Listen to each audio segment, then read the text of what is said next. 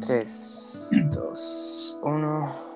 Muy buenas, muy buenas, muy buenas a todas las personas que nos están escuchando el día de hoy. Mi nombre es Santiago Gordillo y estamos acá nuevamente en una nueva edición de podcast, la número 3, con un tema bastante controversial y muy interesante. Nuevamente estamos acá, mi queridísima gente, con dos invitados, tres si llega nuestro otro invitado un poco después. Y vamos a estar hablando de un tema muy interesante que es la pena de muerte. Pero como no, antes de empezar vamos a introducir a estos invitados que nos están acompañando el día de hoy. Por favor, caballeros. Buenas tardes a todos los oyentes del podcast. Eh, estoy muy agradecido de estar aquí en, el, en este espacio con estas grandes personas, tratar ese tema tan interesante y difícil de tratar para muchos, espero que podamos transmitir buenas ideas y divertirnos. Igualmente, igualmente, me, me, me, alegra mucho estar aquí eh, por segunda vez. La vez pasada me tocó abandonar un poco temprano eh, el podcast, pero bueno, estamos aquí para tratar un tema muy, muy controversial, pero al mismo tiempo divertirnos, ¿no? Y expresar buenas ideas. Sí, muchísimas gracias. Este, pues, muchísimas gracias a los dos, a, Andrés y Moisés, por estar acá el día de hoy. Eh, vamos a empezar eh, hablando de lo que es la pena de muerte. ¿Qué es la pena de muerte para cada uno de ustedes? Bueno, para mí la pena de muerte es la pena máxima en cuanto a, al castigo humano se refiere. Yo considero que hay muchos tipos de castigos dependiendo eh, la acción del malhechor. Y la pena de muerte es por, por, por obviedad la más efectiva, la más definitiva, el castigo definitivo, ya que no hay una forma de volver a la vida en cuanto a lo humano se refiere. Ya cuando damos muerte a un criminal, sabemos que su existencia ha terminado y cualquier accionar que venga de él ya pues, será físicamente imposible. Entonces, la pena de muerte es eso, dar, dar fin a una vida criminal o básicamente terminar con la historia de una persona. Sí. Exacto. Yo también pienso que la pena de muerte es como ya lo máximo, la, lo que se le domina la última ratio. Eh, porque, como, como bien también se le llama la pena capital, eh, esta, eh, conlleva a, que la persona deje, o sea, sacie ahí, muera y ya pase a otro plano, ¿no? Entonces ya es como, como, lo, como lo último a lo que ya se puede llegar a, a, establecer en un criminal, ya de ahí no se puede hacer más nada. No como con las otras penas que de pronto eh, aún sigue en vida, pero está privado de su libertad, eh, privado de derechos políticos y otras cosas ya aquí ya no hay nada que hacer. La, sí, sí, yo, yo estoy muy de acuerdo con ustedes, con ustedes dos. La pena de muerte me parece que no, no hay un castigo peor, ya que pues el, eh, yo creo que en las eras más antiguas, en, en, las eras más antiguas, la gente tenía pena de muerte, pero o sea, era, era, diferente, era tortura hasta la pena de muerte, ¿no? Pero ya hoy en día lo más fuerte que hay es pena de muerte, ¿sí? Eh, hay muchos factores que, que, pueden llevar a, a, muchas personas a pensar que la pena de muerte es algo que, que es bueno, que debería estar, o, también otros que piensan que, que, debería ser algo que debería ser abolido completamente porque es algo que va en contra de, los, de la humanidad, ¿no? ¿Ustedes qué piensan de, de eso? ¿Están, están en, en, qué, en, qué, como en qué lado se encuentran ustedes? ¿Están como apoyando, o sea, no digo como apoyando la idea de la pena de muerte, pero están como en esa zona en la que ustedes dicen, pues yo no, no me, no me parece algo así de terrible, o estás en la zona de que digan como no, o sea, me parece horrible. Bueno, yo considero que es algo muy variable dependiendo del contexto, ¿no? Yo considero que a lo largo del planeta hay muchos países en donde se aplica la pena de muerte de una manera muy diferente. y también hay que tener en cuenta las leyes, las leyes que existen en cada territorio. No podemos juzgar de igual manera la pena de muerte que se aplique en, en Arabia Saudita a la que se aplique en China, ya que hay, hay unos países donde la pena de muerte es perpetrada por agentes ajenos al, al Estado, agentes extraoficiales, como dicen. E incluso hay penas de muerte que no son llevadas por la fuerza pública como tal o por la justicia, sino que son llevadas a cabo por grupos marginados, impulsados muchas veces por el Estado. Eh, nosotros aquí en Colombia tenemos el conocimiento de la pena de muerte que aplicaban los paramilitares, incluso otros otros grupos que tomaban carta en el asunto y básicamente actuaban. Y no, yo, yo considero que la pena de muerte es aplicable dependiendo del contexto, dependiendo la gravedad del criminal a tratar y el peligro que este pueda representar a la sociedad entera. No me parece que sea algo estrepitoso, escandaloso, pero que sí se debe tomar con mucha cautela al momento de aplicarse. Claro. Bueno, mi, mi postura o mi pensamiento con respecto a, a la pena de muerte y su, y su aplicación es que si, si bien en algunos países también, como decíamos, se aplica o, o, se sigue realizando, aún sabiendo que hay tratados internacionales o organizaciones de, de, de orden supranacional que las prohíben, eh, es algo que, que, va en contra de, del sentido o, o, del derecho máximo que se tiene, que es el, el la vida el derecho a la vida es como, como lo más. Y mm. e, en algunos países se aplica también porque e, es algo ya de la cultura, algo de, de, la sociedad y también con respecto a las creencias, ¿no? Entonces, también se podría decir que, en algunos otros países no se aplica por la misma razón. Eh, bueno, y ahí es donde, donde entra el derecho, ya que el derecho también aunque son leyes, son conjuntos de normas jurídicas que regulan cierto, cierto territorio, estas devienen también de, de, una creación o un fenómeno cultural, ¿no? Dependiendo de la realidad social, realidad cultural, así también van a ser las leyes que se van a aplicar o se van a promulgar en ese, en ese eh, territorio, en ese estado. Entonces me parece que no es algo, como decía eh, Moisés, estrepitoso, que algo que, que sea wow, pero que sí me parece que, va en contra del, del sentido del, del, derecho al, al, guardar un bien tutelado como es la vida, por encima de todo. Claro, claro. Yo, yo la verdad me encuentro, me encuentro en una zona de, de no saber la verdad, porque siento que a nosotros como seres humanos muchas veces nos pasa que podemos guardar algún tipo de pensamiento y, y credo eh, con respecto a la manera en que nos comportaríamos en cierta situación, pero la verdad es que una vez nosotros podemos ver y presenciar una situación, o sea, imaginémonos por un momento que una persona de nuestra familia es tocada, ¿no? De una manera singular, ¿sí? Que hay algo que es destacable, o sea, es una atrocidad, ¿sí? Es algo que no es nada, nada, nada normalizado, digamos se ha normalizado en el mundo que haya robos, que haya asesinatos, que haya así, pero digamos que esto es una, una cosa horrible, algo que no se había visto y es con alguien de nuestra familia. Em, ¿Creen ustedes que aún mantendrían sus posturas con respecto a, a, a, que la pena de muerte sea algo que se aplique de una manera correcta o, o creen que estarían como el dolor los llevaría a ser personas que, que desean una pena de muerte? O sea, no sé si me están entendiendo. No sé. Claro, claro. Eh, ¿Sí me comprenden la pregunta?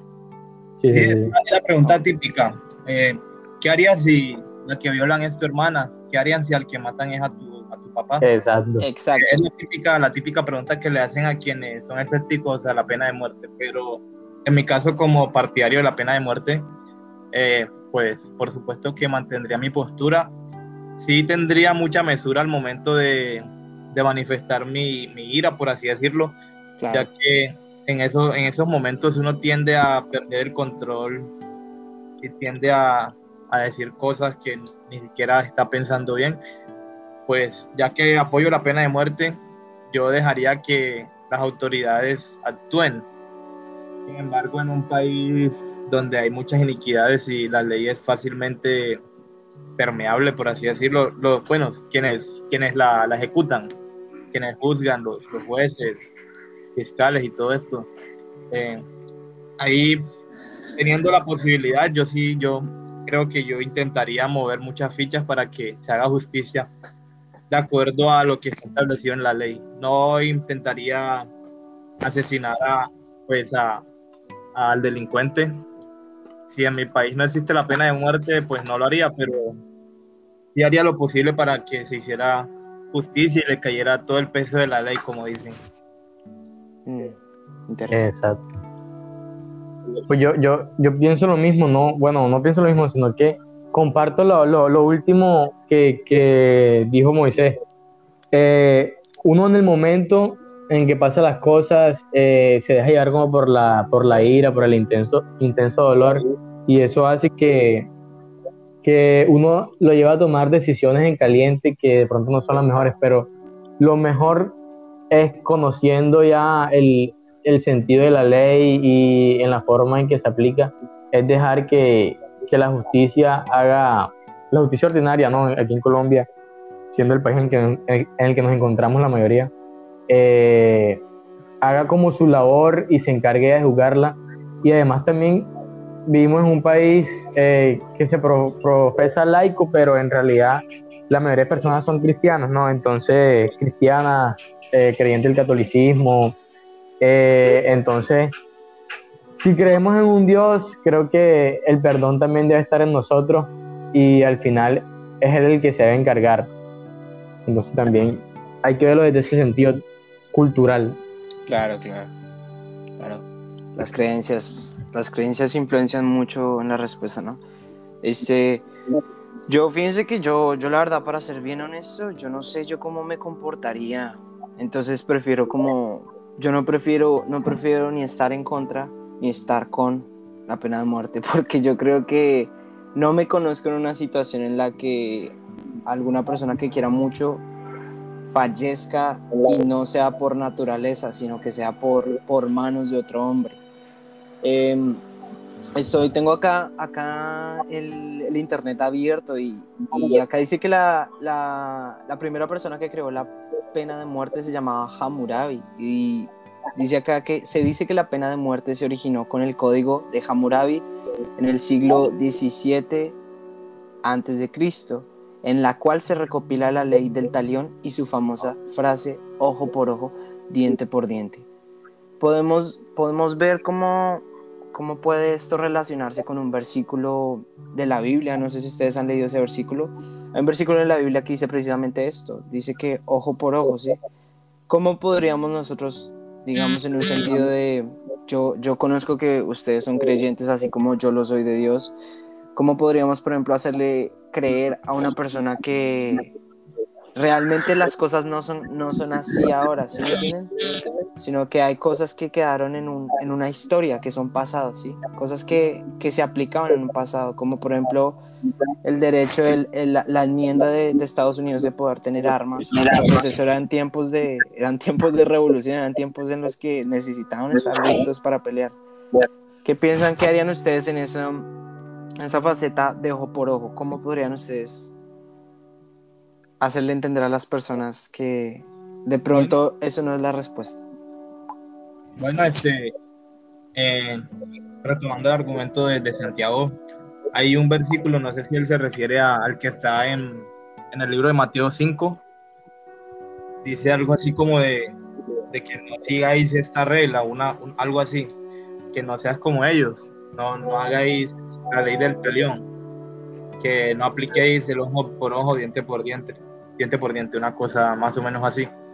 Y en cuanto a posición como creyente, yo puedo pensar algo, pero teniendo en cuenta ese versículo, yo no puedo estar por la calle diciendo, manifestando que viva la pena de muerte o apoyando mociones que impulsen tal, tal pena.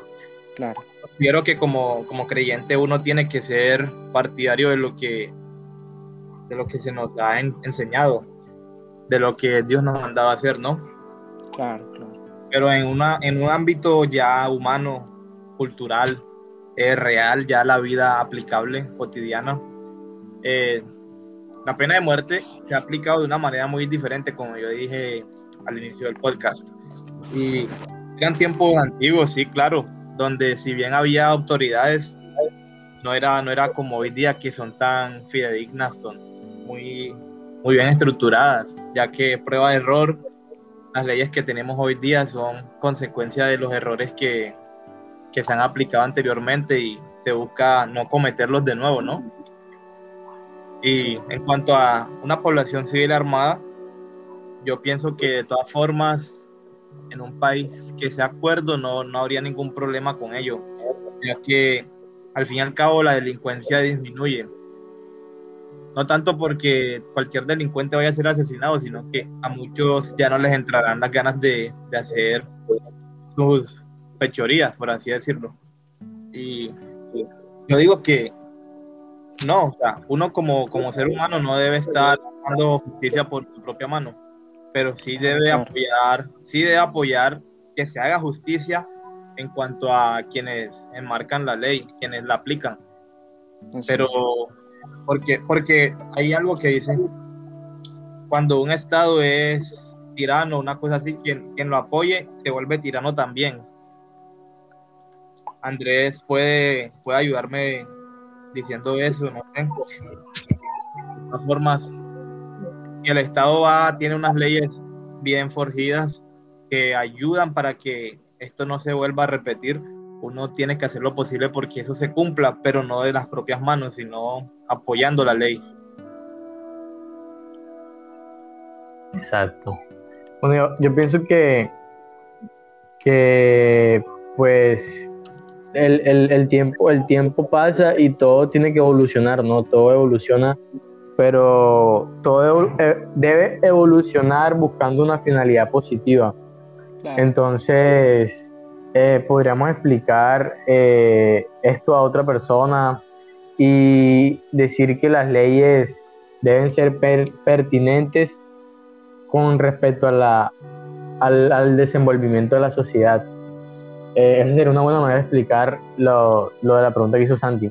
Y con respecto a lo que dice Moisés, me parece también eh, que, que, tiene un poco de razón al decir que para eso están las leyes y lo, lo que en verdad afecta no es la ley, la ley, sino su aplicación.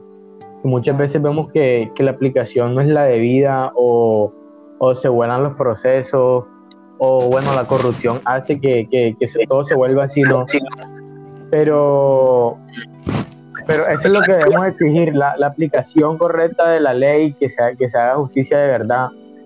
Y, y al no hacer eso, al, al, no estar en un estado completamente derecho, eso es lo que lleva a que muchas personas eh, tomen justicia por mano propia o, o, o las personas pidan que, que la, la, flexibilización al momento de, de, portar legalmente un arma, ¿no? Como mencionaba Moisés, que hay países, por ejemplo, Estados Unidos, de, si, si he visto en documentales, no he de Estados Unidos, pero sí he visto en documentales que en un centro comercial, en, como en supermercados, te, venden, te pueden vender un arma así fácilmente.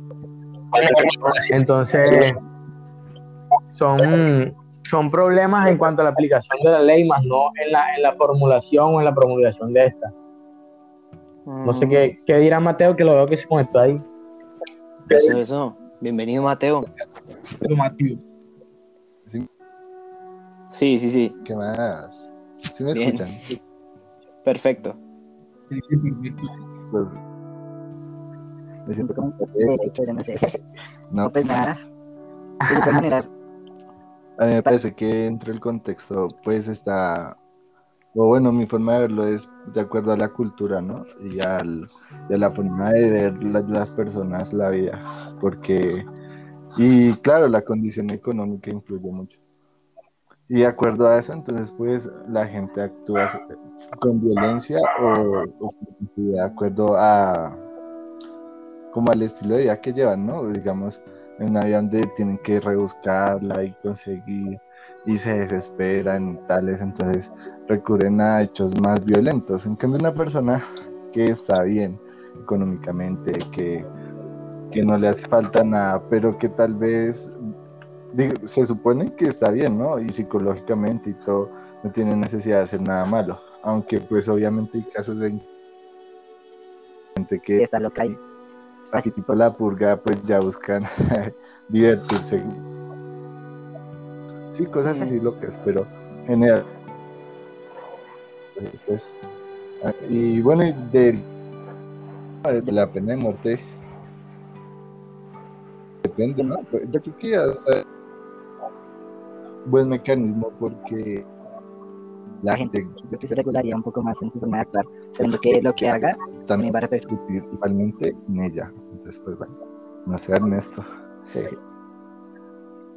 Claro, claro.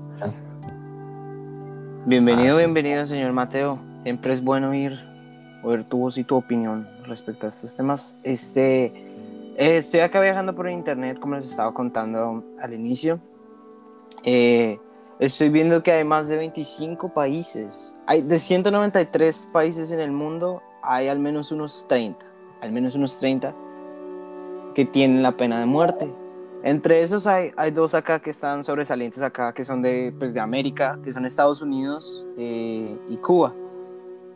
Eh, ¿Qué piensan de, de la manera en que, en que aún, a, a pesar de que la mayoría del continente ya ha abolido algo así, ¿qué piensan de estos dos países que de cierta manera sobresalen, sus culturas son diferentes, sus- o sea, lo diferentes que son, pero lo también parecidos que son a nuestra, a nuestra manera de vivir, estando en un mismo con- con- continente, en un mismo ámbito, si se puede decir.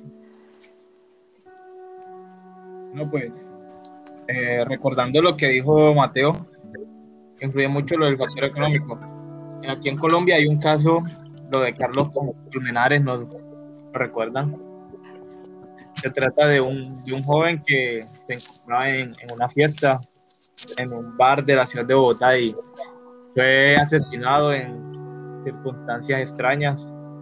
A día de hoy no se sabe de qué manera se llevó a cabo tal asesinato, pero su padre, al tener una condición económica bastante, bastante favorable, ha tratado de mantener el proceso activo, ¿no?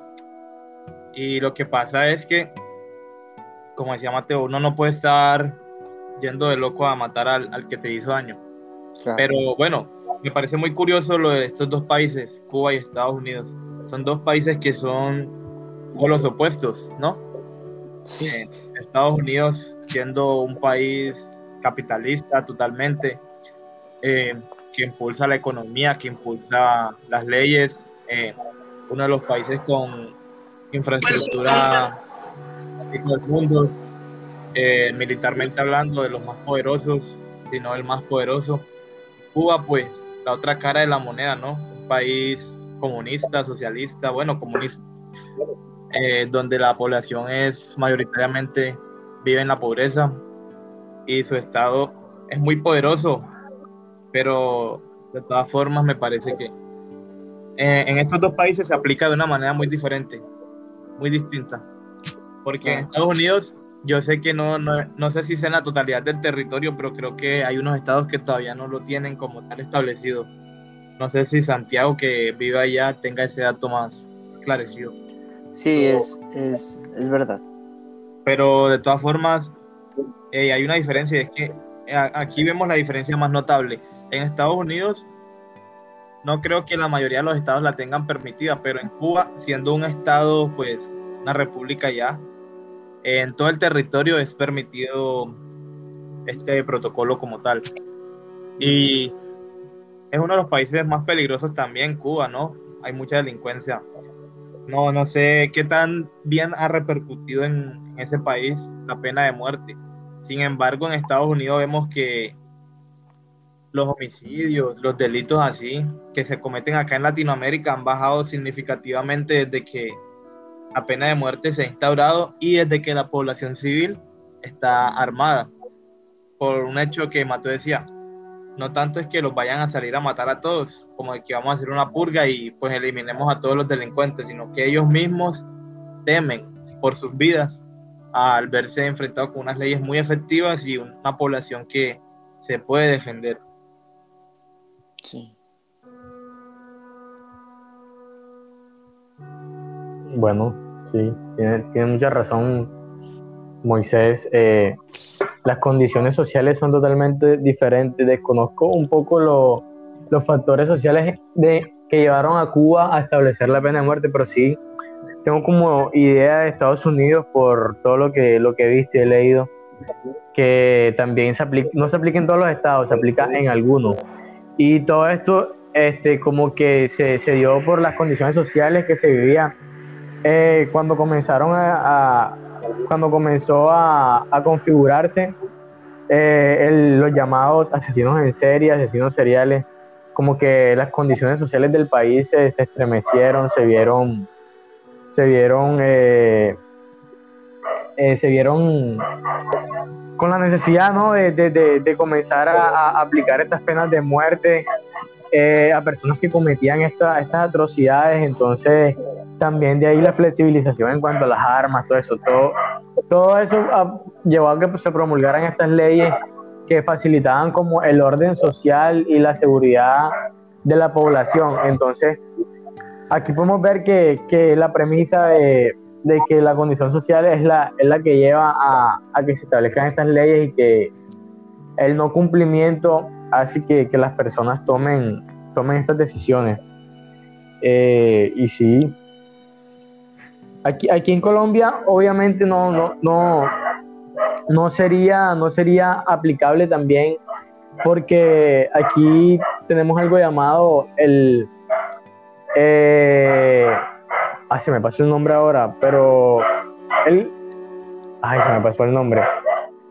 Pero eh, son, son tratados, son, son tratados que, que son ratificados por el Congreso y por, por, por Colombia como tal, obviamente, y se añaden como una extensión de la se llama bloque de constitucionalidad, ya me acordé, el bloque de constitucionalidad, que son, son tratados, como decía, que, se, que, que si bien no están dentro de la Constitución, son una extensión de la Constitución y hay muchos que prohíben, obviamente, eh, la pena de muerte, eh, este, tutelando así un derecho como es la vida, sobre todo la dignidad humana. Y, y dentro de esos tratados, muchos países los que lo ratifican pueden, pueden hacer reserva en algunos artículos y hay muchos países que, bueno, han, han elegido eh, no, no cumplir a cabalidad esto, hacer reservas sobre algunos puntos que tratan como, por ejemplo, la pena de muerte. Y, y todo esto debido a, a su condición social interna. ¿no? Bueno, yo creo que es respetable. Sí, aquí en claro. Colombia, a- aquí en Colombia no se ha llegado todavía a esa, como, como a esa mentalidad o a esa, o a esa finalidad. Lo que he escuchado sí es la cadena perpetua como tal, pero la pena de muerte, bueno, en el sentido de ley, porque ahora con lo que estamos viendo en el paro, eh, en las manifestaciones se ha visto que, que se han cometido actuaciones por parte de la, eh, de la, de la fuerza pública que se podrá considerar como pena de muerte personas que por, por tildarse de vándalos, por tildarlos de, sí, de vándalos que, que arremeten contra los bienes públicos, privados, se, le, se les vuela su debido proceso y se arremete contra, contra, contra su vida, eso podrá configurarse como una pena de muerte. Y aquí en Colombia la constitución establece que, que la- no hay pena de muerte, que la vida prima sobre todo. Sí. ¿Qué piensas, qué piensas tú, Mateo? Ah, pues. No sé, no sé. Ya- no sé, eh, me estaba acordando ahorita de.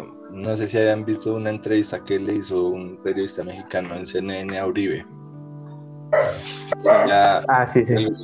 llama- me llamó la atención de, de lo que decía Uribe y ya hasta leí la razón porque decía que un- cuando el pueblo se defiende por sí sola, eh, se- no hay co- constitución, algo así. Bueno, decía una palabra, Andrés debe saber. Ajá, sí, pero que, o sea, y que también de ahí, de hecho, había nacido, creo que el para, paramilitarismo, creo, no, si estoy re mal, perdón, pero, o sea, hacía referencia a que no había necesidad de que la población tuviera que estar armada y defenderse por sí sola, porque para eso existía el Estado. Entonces, pues, no sé, no sé, hay que perdido, pero sí, no sé si te con eso. pero- Mm. Pero es que mira, pasa algo curioso que es que es que la, aquí en Colombia eh, los legisladores, las personas que se encuentran en el Congreso piden que, que se dé el porte legal de armas, pero el porte legal de armas, pero o sea, el porte de armas es legal, pero lo que se exige son unos requisitos que no, no flexibilizan ese porte. Entonces, por eso es que ves tú que muchas personas van a la cárcel por porte ilegal de armas o se enfrentan a procesos judiciales porque se Sí. encuentran con armas que no, que no, que no cuentan con los requisitos básicos, los papeles. Pero en realidad el porte de armas sí es legal. Lo único que él- es que se necesitan ciertos requisitos. No es flexibilizado como otros países, por ejemplo Estados Unidos, lo que mencionaba antes, pero como tal, sí es. Ah, vea pues. Pero, wow. Sí, sí. Ya, me parece muy interesante lo que dijo Ma- Mateo sobre lo del paramilitarismo. Aquí vemos que en Colombia ha habido una, una época de violencia muy, muy cruda, desde incluso los pa- el bipartidismo, los partidos conservador y liberal. Y hay una doble moral, o sea, me parece a mí que aquí en Colombia hay una doble moral en cuanto a la ley, parte de quienes la, la aplican, quienes la regulan, porque dicen que para eso está el Estado, para proteger al pueblo, defender los intereses comunes y que la justicia prime para siempre. Pero viendo lo que ha sucedido en Colombia, eh, es evidente que el Estado no ha podido frenar la violencia, no ha podido darle un estate quieto, por así decirlo, a los grupos armados. Y así es como surgen las guerrillas, el paramilitarismo, las autodefensas.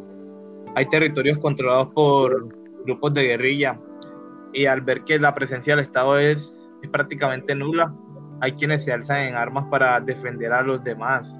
Ahí vemos un claro ejemplo de justicia por mano propia, lo que son las autodefensas. Y hay una doble moral porque a veces el mismo Estado las mueve, las, las, las patrocina económicamente y después salen públicamente a decir que no, que, que la policía llevó a cabo un operativo que desvinculó, desarticuló una banda criminal o, o que el Gaula o que el ejército le dio de baja a varios cabecillas, ¿no? Me parece algo muy, muy particular de, de aquí de Colombia e incluso de otros países porque también sucede fuera de Colombia también.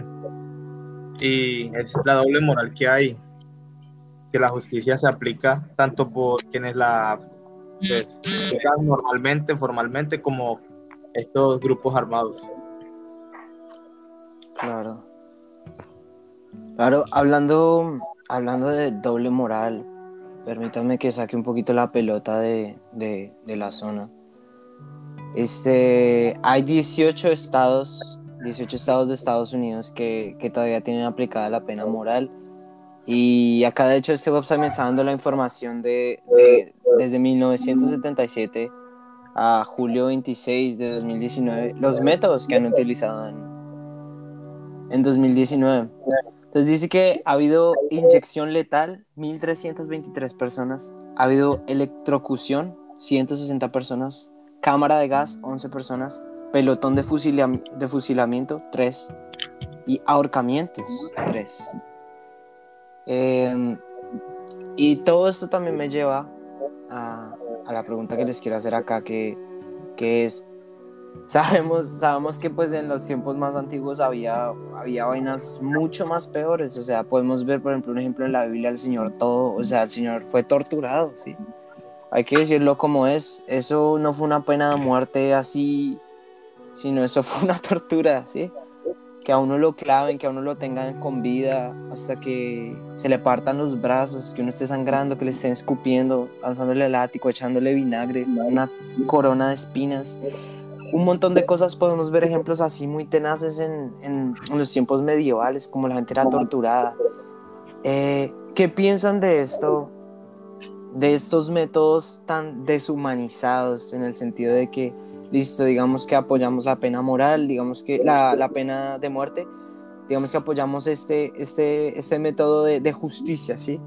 ¿Qué pensamos de, de esta manera tan, tan, desde mi punto de vista, deshumana de llevar las cosas a cabo? ¿Les parece que es justo? ¿Les parece que es justificable el uso, por ejemplo, por ejemplo, de electrocución, de una cámara de gas o sea, el uso de una muerte lenta a una persona, ¿les parece eso correcto o les parece que no tiene un impacto tan, tan importante porque igual se va a morir o qué piensas?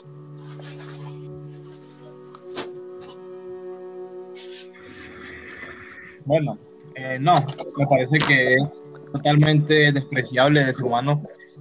Yo apoyo la moción de, de la pena de muerte, pero como yo les comentaba al inicio, hay que tener en cuenta cómo se aplica en diferentes culturas. Eh, yo conozco un poquito la cultura árabe, la ley Sharia. Allá la pena de muerte se aplica normalmente. Eh, no sé si en Irán sea oficial la, la, pena de muerte, pero yo sí sé que allá están, es, al ser una república islámica están sometidos mayoritariamente a la ley Sharia. Y sí sucede que antes de la muerte hay castigos muy, muy brutales, apedreadas, eh, azotes, incluso crucifixiones, incluso asoleadas, pues, asoleadas eh, enjaulamiento, empalamiento, ese tipo de, de, muertes. Y es llevado a cabo por grupos insurgentes como el Estado Islámico, Hezbollah, otros grupos insurgentes que tienen mucho dominio en, la, en las regiones eh, árabes. Y me parece, no, me parece de todas formas muy deshumano porque lo que se, lo que se quiere cuando se da pena de muerte es terminar con la historia de un criminal. Porque se supone que cuando tú aplicas pena de muerte a alguien es porque su delito es demasiado grave y esa persona representa un peligro para la sociedad latente que no puede estar eh, vivo porque en cualquier momento se zafa o en cualquier momento puede volver a cometer graves delitos, atrocidades que atenten contra la población civil. Casos muy particulares, Osama Bin Laden fue alguien que él mismo reconocía que nunca lo iban a atrapar, que el día que lo, lo cogieran y que saliera pues cogido por, por, por, un pelotón o algo sería muerto. Y entre eso hay muchos otros aquí en Colombia, caso Pablo Escobar, Mono Jojoy, ya eran personas que si bien si bien muchas personas dirían que no, que denles cadena perpetua, las, las circunstancias llevaron a que los asesinaran porque era, era imposible tenerlos presos. Por eso considero que la pena de muerte es, es aplicable en estos casos, pero de una manera, de una manera humana. Eh, aquí en Colombia hay algo que se llama DIH, Derecho Internacional Humanitario, y se aplica para la guerra. Colombia es un país, un país con guerra permanente entre guerrilla, ejército y paramilitares. Eh, el DIH regula las acciones de, de, todos los frentes, ¿no? Para que, aunque estén en guerra, sea lo más humano posible. Y no, o sea, la pena de muerte tiene que ser aplicada de una manera rápida para que la persona tenga una muerte segura rápida. No, no que sufra, porque ya eso sería venganza. Ya eso sería algo muy anti, pues, que va atenta contra la moral. Y no, no es lo que se busca, lo que se busca es terminar con su historia y nada más.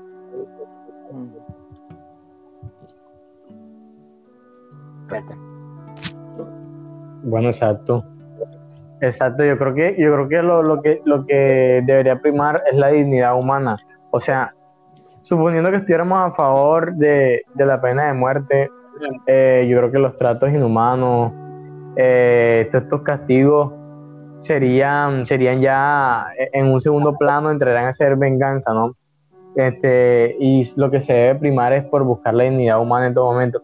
Si incluso los animales en la ley está regulado que, que no pueden sufrir el momento de morir porque eso es en contra de la dignidad de estos mismos. Ahora una persona como tal, eh, exponerle estos tratos sería deshumanizarla, indignificar eh, la, la, vida como tal. Entonces, creo, que, creo, que, creo que por esto se deberían tomar ciertas medidas que no sean tan, tan lentas, sino más contundentes si estuviéramos de acuerdo con la pena de muerte. Uh Respetable.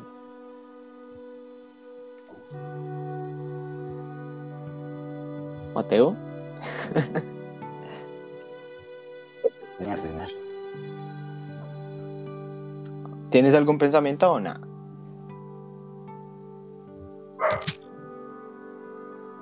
Es que ya son Mentiras, No, pues sobre la pena de muerte, pues yo creo que sí, chévere, o sea, pues depende, ¿no? O, se- o sea, hubiera sido, o bueno, sería chévere como hacer ese ejercicio de ver qué hubiera pasado si Pablo Escobar todavía estuviera vivo, si, si lo hubieran encarcelado, yo creo que, o sea, se hubiera alargado más la historia de él, pero su resultado final siempre hubiera sido la muerte, porque, porque era algo que no podían contener tan fácil, ¿no? Y aunque no está de Tomás, ¿cómo se pues, prácticamente fue como una pena de muerte sobre, sobre esta persona porque era muy difícil mantener un, un- una persona así que además había comprado casi que la lealtad de las personas eh, y o sea es- era cuestión de tiempo de que algo hubiera pasado pero pues a la final mejor aunque o sea con respecto a todo lo que hizo malo a veces es mejor que haya una figura que represente algo malo y no como ahorita que nadie sabe a la final quién, quién está haciendo el daño o, hay muchas personas que hacen daño y, la gente no puede identificar de por sí a- a las personas. Entonces así es muy difícil como decir no mire es que esa persona es la que está haciendo daño entonces si, si, si hubiera una persona, o sea, digamos, ahorita como Uribe, pero Uribe por sí es como ese, esa persona como escondida detrás del poder, que maneja e influye mucho en, en las decisiones. Pero si estuviera como cabeza, ya hubiera sido, mejor dicho, no sé, una historia diferente. Claro. Claro, claro. Es muy interesante el pensamiento de cada uno de ustedes sobre, sobre este tema. Eh, yo, yo lo que les decía antes, yo la verdad pienso que es eh, lo que decía Andrés, no puedo, creo que me gustó la palabra que usó, deshumanizar. Se le, se le quita el derecho de ser humano a una persona en el momento en que se está, se está llevando algo a cabo que dure más de un segundo. Eh, se puede ver alrededor del mundo, o sea, una persona no se demoraría nada muriéndose. O sea, el hombre ha creado medios para que las personas mueran en cuestión de segundos sin sentir absolutamente nada, basándonos en lo que dicen los científicos y las películas. Entonces, es, es, es, es inevitable pensar cómo están torturando, o sea, están torturando, ya hay un punto en el que está dejando de ser una pena de muerte, está dejando de ser lo que dice Moisés, el fin de una historia, sino está haciendo una tortura. Por ejemplo, podemos tomar el caso que, que toman, que pu- pusieron ustedes, expusieron acá, el Escobar. Escobar fue matado, eh, a él lo mataron en un tejado, pero a él lo mataron a dis- disparos, o sea, a él no se quedaron como un disparo, lo, deja- lo dejaron agonizando, no, o sea, le dispararon y le dispararon, sí, o sea, murió de una. Pero, pero ahí es donde uno dice, ahí, bueno, sí, o sea, como que no está sufriendo, sí, pero cuando ya se deja, cuando ya se expone una persona de verdad a los gritos, a, ya para mí eso es una, para mí mi opinión es que ya esa persona, la persona que está asesinando al, al, al criminal, al delincuente, es mucho más criminal de lo que es esa persona, ¿sí? Porque está haciendo exactamente lo mismo que está haciendo esa persona, pero va a estar exento de eso, ¿sí me entienden? Hay gente que, es impresionante pensar que hay gente que disfruta matar, ¿no? Hay gente que disfruta, les gusta matar. Precisamente es mucha de esa gente que, que termina haciendo cosas así de fuertes, pero, pero bueno, acaba la, la- para mí esta es la premisa más fuerte porque esta ya es eh, nuevamente, hipotéticamente, si todos estuviéramos de acuerdo con la pena de muerte. No estoy diciendo que no lo estén, sino que digamos que todos estamos muy a favor de la pena de muerte. A ver, no que marchamos por la pena de muerte, pero estamos a favor, estamos bien con la existencia de la pena de muerte. Si ustedes fueran unas personas que están así con la pena de muerte y todo eso, y la apoyan y la justifican y todo eso, en sus cabezas, ¿qué crímenes o qué crimen merece pena de muerte?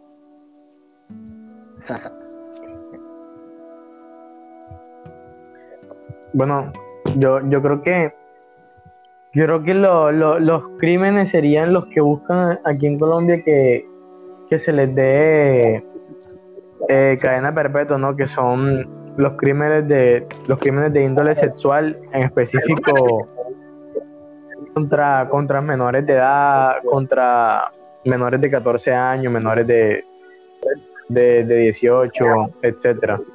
Si yo, para mí, eso, si, si estuviera a favor de la pena de muerte, creo que esos serían los delitos que conllevarían a esta pena de muerte.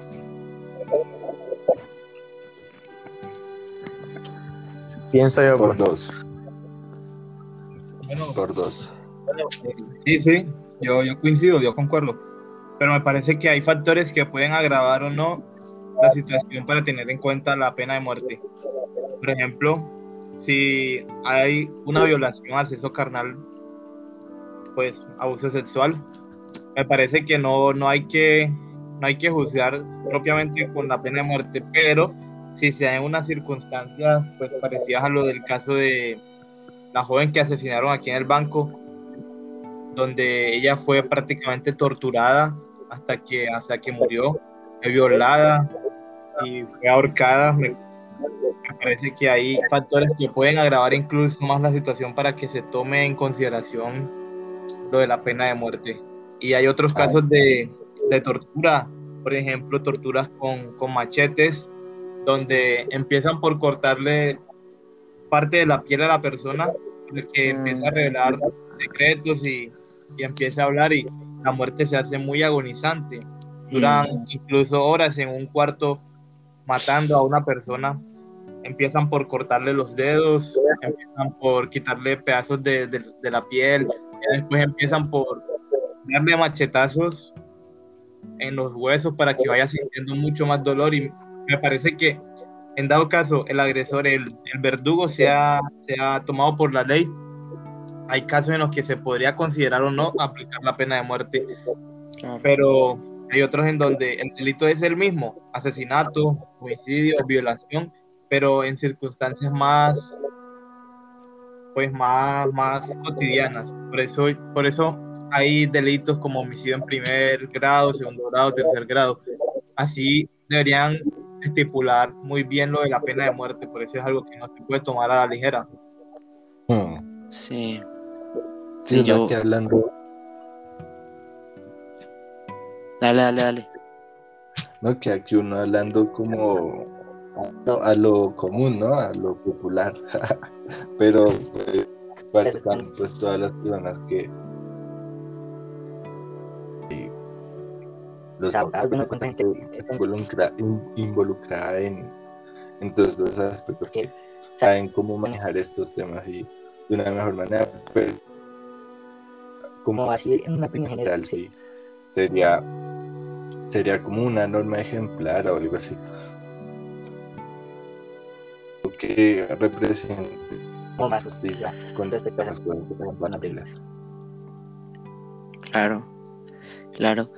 Eh, yo, yo estoy muy de acuerdo con ustedes. Yo, eh, a mí, hablar de la violación me causa bastante sensibilidad mental, emocional. Me hace sentir bastante, me hace sentir, me hace sentir un poco de, de decepción y, y asco.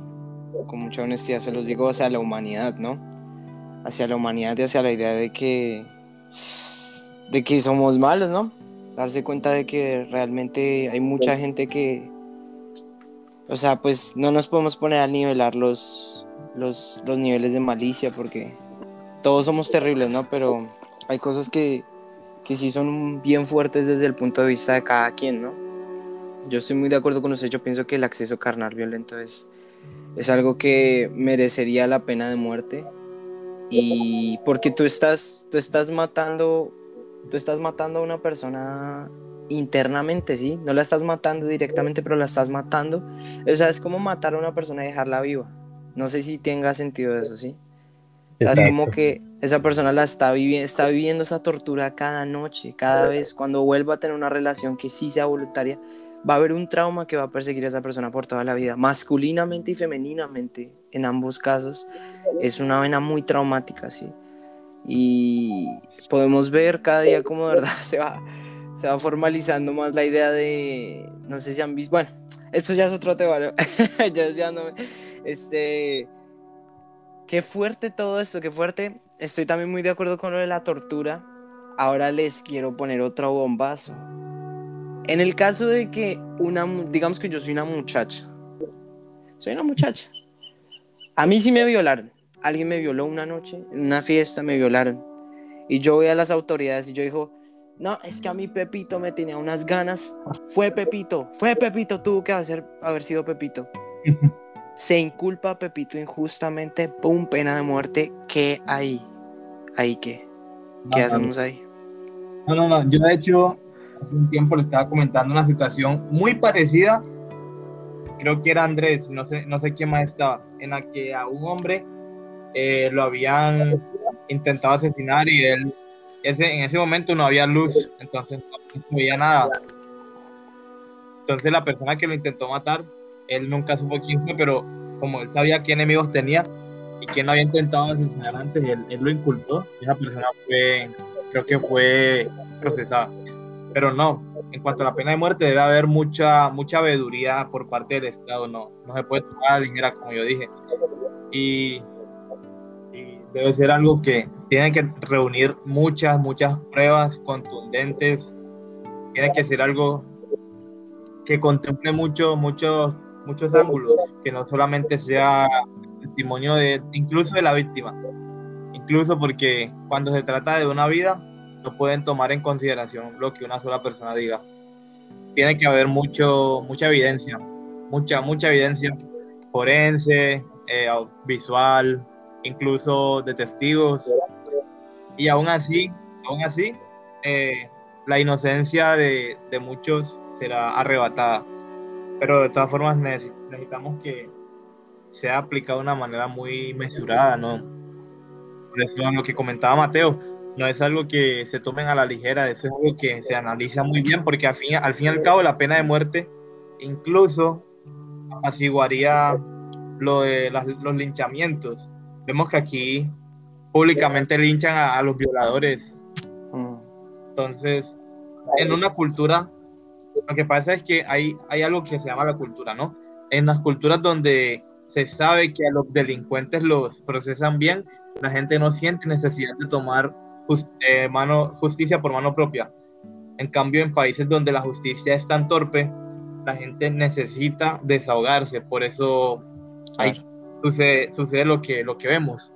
Pero por eso, por eso me parece que, no, ahí debe tenerse mucha, mucha evidencia, mucha mesura al momento de tomar esa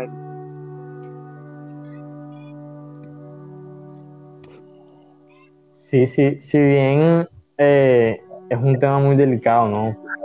Porque ya está, está hablando de, de, un acto sexual o, o, un acceso carnal, este, es algo delicado. También pienso que se debe tener eh, un recaudo probatorio que sea concreto, ¿no? Para llegar, para tomar la decisión de, de dar, eh, por darle muerte o darle una pena de muerte a, una persona por haber cometido eso.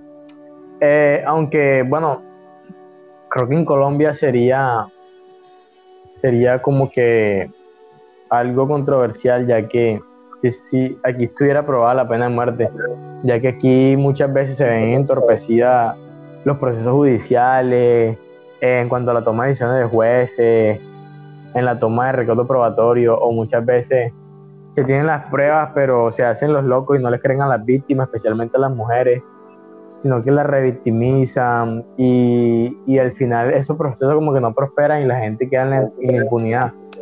Entonces eh, sería como que ser muy concretos y muy, y muy cautelosos al momento de recaudar las pruebas y tener seguridad en, en que esa persona sí lo hizo, sí lo cometió eh, y, y, tratar en lo menos posible de revictimizar a, a esa persona.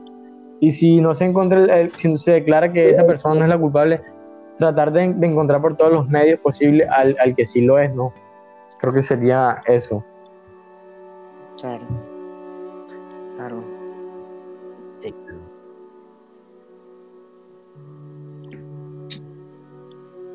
Sí, sí, claro. Respetable. Es muy, muy acertado la posición de Andrés. Hmm. Pille, pille que ahí hay otros factores para tener en cuenta la pena de muerte. Y es que sabemos que el consumo de drogas, eh, la violación y la delincuencia va, la persona que sigue estos pasos es porque ha tenido una vida bastante difícil, ¿no? Ha tenido Claro. una, una educación muy complicada o básicamente no ha tenido una educación aceptable, digna.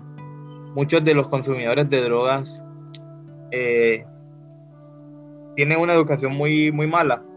Empiezan a consumir drogas desde niños y en sus casas esto no es, no es controlado y así. Pero muchas muchas de las veces no solamente se trata de la educación, sino de la influencia del, del, pues, de las películas, la influencia de los mismos delincuentes, la influencia de, de otras personas, ¿no? Eh, yo, yo de mi parte, la mayoría de personas que conozco que han consumido drogas, yo sé, me han comentado y, y lo sé porque lo, lo he visto, que es por influencia de otras personas. Y muchas veces eso se influencia por los mismos expendedores de droga, que son delincuentes, claro está. Me parece que más grave aún que, que, un, que un homicidio es implantar en, un, en una comunidad el gusto por, por hacer delincuencia, por así decirlo. Me parece mucho más grave porque al fin y al cabo están destruyendo lo que se ha venido construyendo a lo largo del, del tiempo en la Claro. comunidad. Eh, hay un asunto muy interesante a, a tocar, el colombiano que fue asesinado en China. Eh, este man se llamaba, creo que era Ismael Arciniegas, y ese man fue encontrado, no recuerdo, por ahí en el 2010, y tenía 4 kilogramos de, de drogas. Ese man, al, al sobrepasar pues, el límite, dice que después de 50 gramos ya, ya tiene cadena perper- perpetua para allá en ese territorio. Pero este man tenía 4 kilogramos de drogas. Este man fue, fue sentenciado a pena de muerte. Y dice que a pesar de que la Cancillería pues intentó mover cielo y tierra para que no lo mataran, allá pues e- evidentemente se, se le dio la pena de muerte a este señor. mm, 72 años a la hora de su muerte. O sea, mira, mira que a pesar de que no era alguien de ese país, de que era ya un anciano prácticamente, al llevar la droga a ese país, al mover la cultura de la droga, del narcotráfico a ese país, ellos consideraron que era muy grave el delito y lo asesinaron. Lo asesinaron, pues, lo asesinaron por eso. Un país como, como China, que es un país muy poderoso, Ahora, imagínate en un país como Colombia, en donde esto es el pan de cada día. ¿Cuántos asesinatos, pues cuántas penas de muerte no habría a todos ellos que venden drogas, a todos ellos que trafican con drogas, a los que traquetean, como, como llaman comúnmente por aquí? O sea, me parece algo que es muy, una doble moral, como yo comentaba hace rato, porque necesitamos ver bajo qué circunstancias se, se llevaría la pena de muerte, porque se piensa, no, es que la de violación de una niña, sí, pero hay cosas que también ameritan una pena de muerte. claro. Claro. Sí, es un tema, ya escuchando el muy, sí es un tema, o sea, sí se extiende más a otra faceta porque él tiene toda la razón. Muchísimas cosas pueden llevar a, mu- a, a muchísimos individuos. O sea, el alcohol puede llevar a una persona a comportarse de cierta manera. Esos actos pueden llevar a un hijo a comportarse de cierta manera. Y, y se van uniendo todas esas cosas y cuando hay una unión completa de cada una de esas cosas que contaminaron de cierta manera el ambiente, es que se transforma una sociedad, ¿no? Y de una manera pues negativa, ¿no? Entonces es bien paila. Que eh, ya, ya, ya yo creo que para, para finalizar, qué interesantes esos puntos que tocaron. eh, ¿Ustedes están de acuerdo con eso que tocó Moisés? Me interesó mucho, ese tema de que de que, de que la idea sola de que haya pena de muerte para un grupo en masas de personas, ¿qué piensan de la idea de... Esto es una pequeña idea, ¿no? Es una idea que, se me ocurrió ahí. ¿Ustedes qué piensan de la idea de que haya un grupo que sea...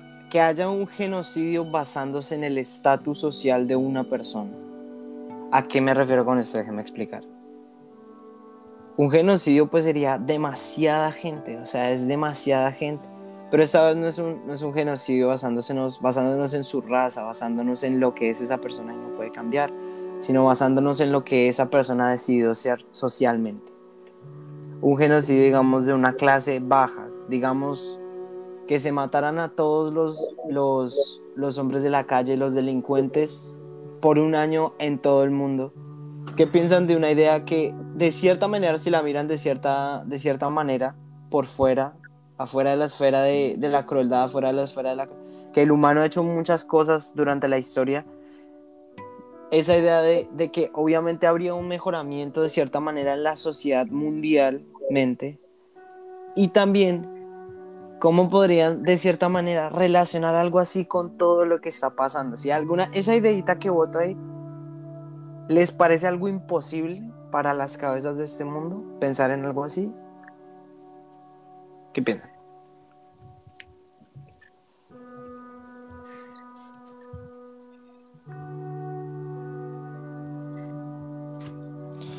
Ostras.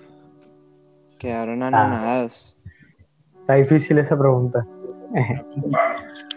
bueno, yo creo que no sería, o sea, no sería algo, algo como que no sería imposible de pensar ni conseguir, porque si ya, ya hay películas ya que muestran esas cosas, es porque hay gente que, que ha concebido esa idea, ¿no? De, de llegar a hacerlo, por ejemplo, la purga y todo eso, pero yo creo que sería todo lo que se ha querido evitar y todo lo que se, se ha querido eh, sí evitar con, con, con, todo lo que ha pasado en el mundo, ¿no? Veíamos antes en la eh, en Alemania, en el nazismo, que todo lo que pasaba con los judíos, eh, en Rusia, con la época del socialismo, todo. O sea, nuestra historia nos ha mostrado que, que buscar como, como la perfección o, o, o el, el, todo lo que ha conllevado el clasismo, sí, o buscar, o buscar una sociedad perfecta. Utopía. Eh, ajá, exacto, ¿no? eso. No, no, no, no ha podido, no ha podido consolidarse, sino que ha llevado más bien a la muerte, como o a lo que decía Santi, el genocidio de muchas personas y, y al final es algo que no, no sé, que, que ha violado muchas leyes y todo eso creo que actualmente no sería posible debido a, eso, a que todo eso que pasó en la antigüedad conllevó a que se crearan leyes, tratados que son, son de carácter como, como irrompibles, por decirlo así, que los países no pueden atentar contra estos. Eh, son, son normas que, que no se pueden inferir de ninguna manera porque las, las, condiciones que hicieron en la antigüedad llevaron a que éstas se crearan para evitar estas mismas cosas. Incluso lo que decía Moisés, el derecho internacional humanitario, incluso para evitar una buena guerra, o sea, no para evitar, no, para, para, para conllevar a que se dé una buena guerra. Ahora, eh, que si se llegara a dar esto que menciona Santiago, de que un genocidio por, por una diferencia glacial, creo que sería algo que no se podrá concebir en el mundo, ¿no? sería algo como, como atentar contra lo que ya hemos construido como sociedad y como, como humanidad a lo largo del tiempo. Uh -huh. Fíjate que aquí hay varios asuntos a considerar. El primero es que sería muy, muy difícil de llevar a cabo por los intereses de las personas que, que lo llevarían, pues que lo aplicarían. Porque la, la pobreza, por así decirlo, incluso la delincuencia, las violaciones, el narcotráfico, todo eso es necesario en un mundo como el, que, como el de hoy.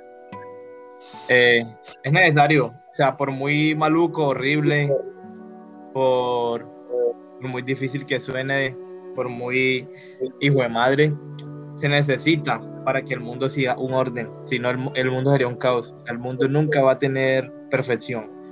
Y lo, lo que decía Andrés, los tratados nos han llevado a eso, no podemos simplemente hacer un genocidio contra una población, contra un grupo, porque lo, las personas que lo llevarían a cabo no, no, están interesados en eso.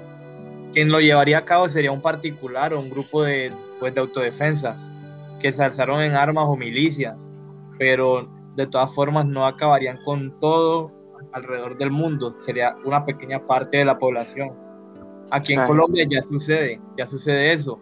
Eh, Exacto. no sé si, no sé si ya, ya recuerdes, Santiago, lo que llaman las limpiezas sociales. Eh, Mm, no. que, bueno, las limpiezas sociales son como unas temporadas en las que empiezan a, pues, como su nombre lo indica, hacer limpieza social, empiezan a, desaparecer, a desaparecer eh, o delincuentes o, habitantes de calle o personas que estaban teniendo presencia peligrosa, por así decirlo, en el territorio. Pues empiezan a desaparecer para que supuestamente haya una limpieza social y en, y en- y en el territorio haya cierta paz. Pero mira que a través de los años nunca ha tenido frutos. Simplemente siguen apareciendo nuevos nuevos delincuentes. Eh, la gente pobre se hace más pobre. Eso es algo que nunca será completamente aplicable. Es fuerte. El problema, el problema de raíz está en, en la administración del gobierno, ¿no? Porque si hubiera más equidad, más justicia, eh, mejor repartición de, de los recursos y todo, pues la gente no tendría la necesidad de hacer o de vivir en esas condiciones, sino ¿quién le gusta vivir en esas condiciones?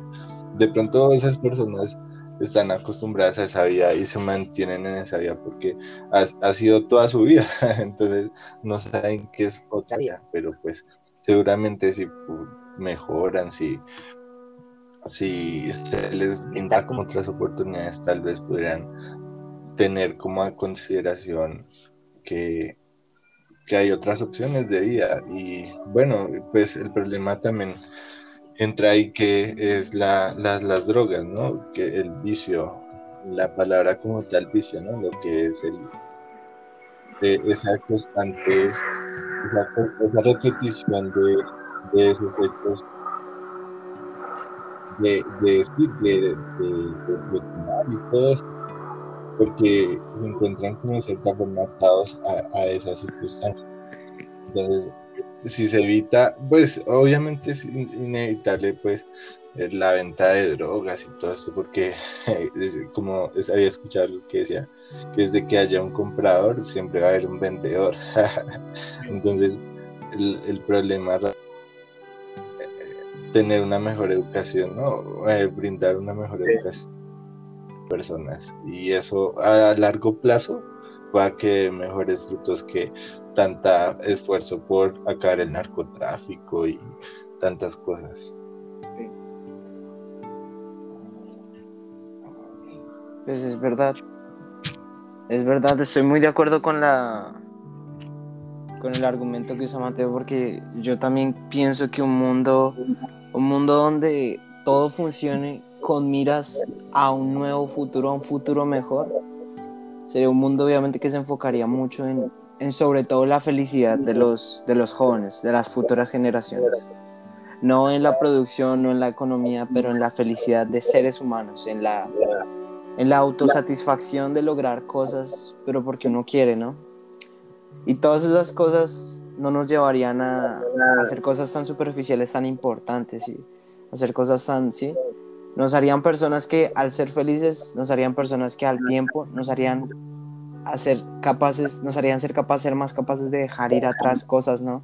Dolores que, pues como hablamos, muchas de las personas a las que se les da pena de muerte y todo eso son personas que tienen traumas, tienen cosas que les pasaron, tienen cosas que ellos sienten que se tienen que desquitar o sienten algún eh, fetiche en algún sentido con respecto a herir a otros, ya que eso fue todo lo que conocieron, como mencionó Mateo con, con el mundo de, lo- de la pobreza. Entonces es, es muy interesante todo este tema. eh, me encantó discutir todo esto con, con ustedes. Muchísimas gracias a, a los tres por estar acá, por hacerse presentes en este, en este tema tan interesante, tan profundo. Eh, ¿Algún mensaje que quieran dar cada uno antes de terminar?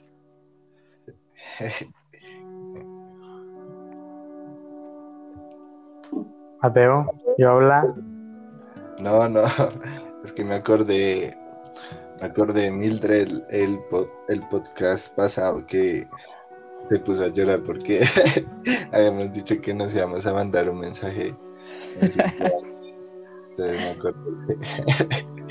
Pero no, nada. Que gracias, Santi, por la invitación. Igualmente, gracias Santi por la invitación y por tener en cuenta para estos temas que bien son delicados y son perspectivas un poco personales y también ajá, intentando te- que sean teóricas y no tan subjetivas, pero al final cada quien piensa diferente y, y cada quien tiene un punto de vista diferente y es respetable, ¿no? Así no hay una verdad absoluta como tal. Sí, Así creo. es. Sí, claro, sí, gracias Santi por haberme invitado al podcast. Me parece un espacio muy abierto, muy diverso, muy interesante. Espero volver a estar en él algún día. Y temas, son temas muy, muy chéveres, la verdad. Yo espero que quienes hayan escuchado esto hayan disfrutado. Y si alguno está interesado, pues que nos haga saber. Muy bien. Eso. Perfecto. Muchísimas gracias a ustedes por estar, por aceptar la invitación de venir acá. Eh, gracias por expresarse con toda libertad y conformidad. Este, esperamos obviamente tenerlos acá. Mis dos oyentes, ah, no, no, no, no, nos han escuchado personas, nos han escuchado personas y algún día nos escucharán más. Este, las personas que nos estén escuchando ya volverán ellos, eh, tal vez no los tres al mismo tiempo, tal vez los tres al mismo tiempo, dependiendo del tema. Eh, muchísimas gracias por hablar, por sacar el tiempito y pues nada, gente preciosa, esto fue Cosas de la Vida, capítulo 3, la pena de muerte. Muchas gracias.